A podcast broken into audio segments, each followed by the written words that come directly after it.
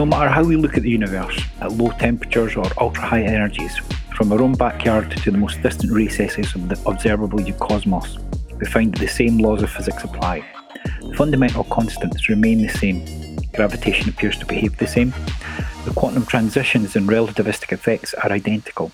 At this point in time, at least for the parts of the universe we can observe, general relativity governing gravity, the quantum field theory governing other known forces, appear to apply in the exact same form we find them appearing here on Earth.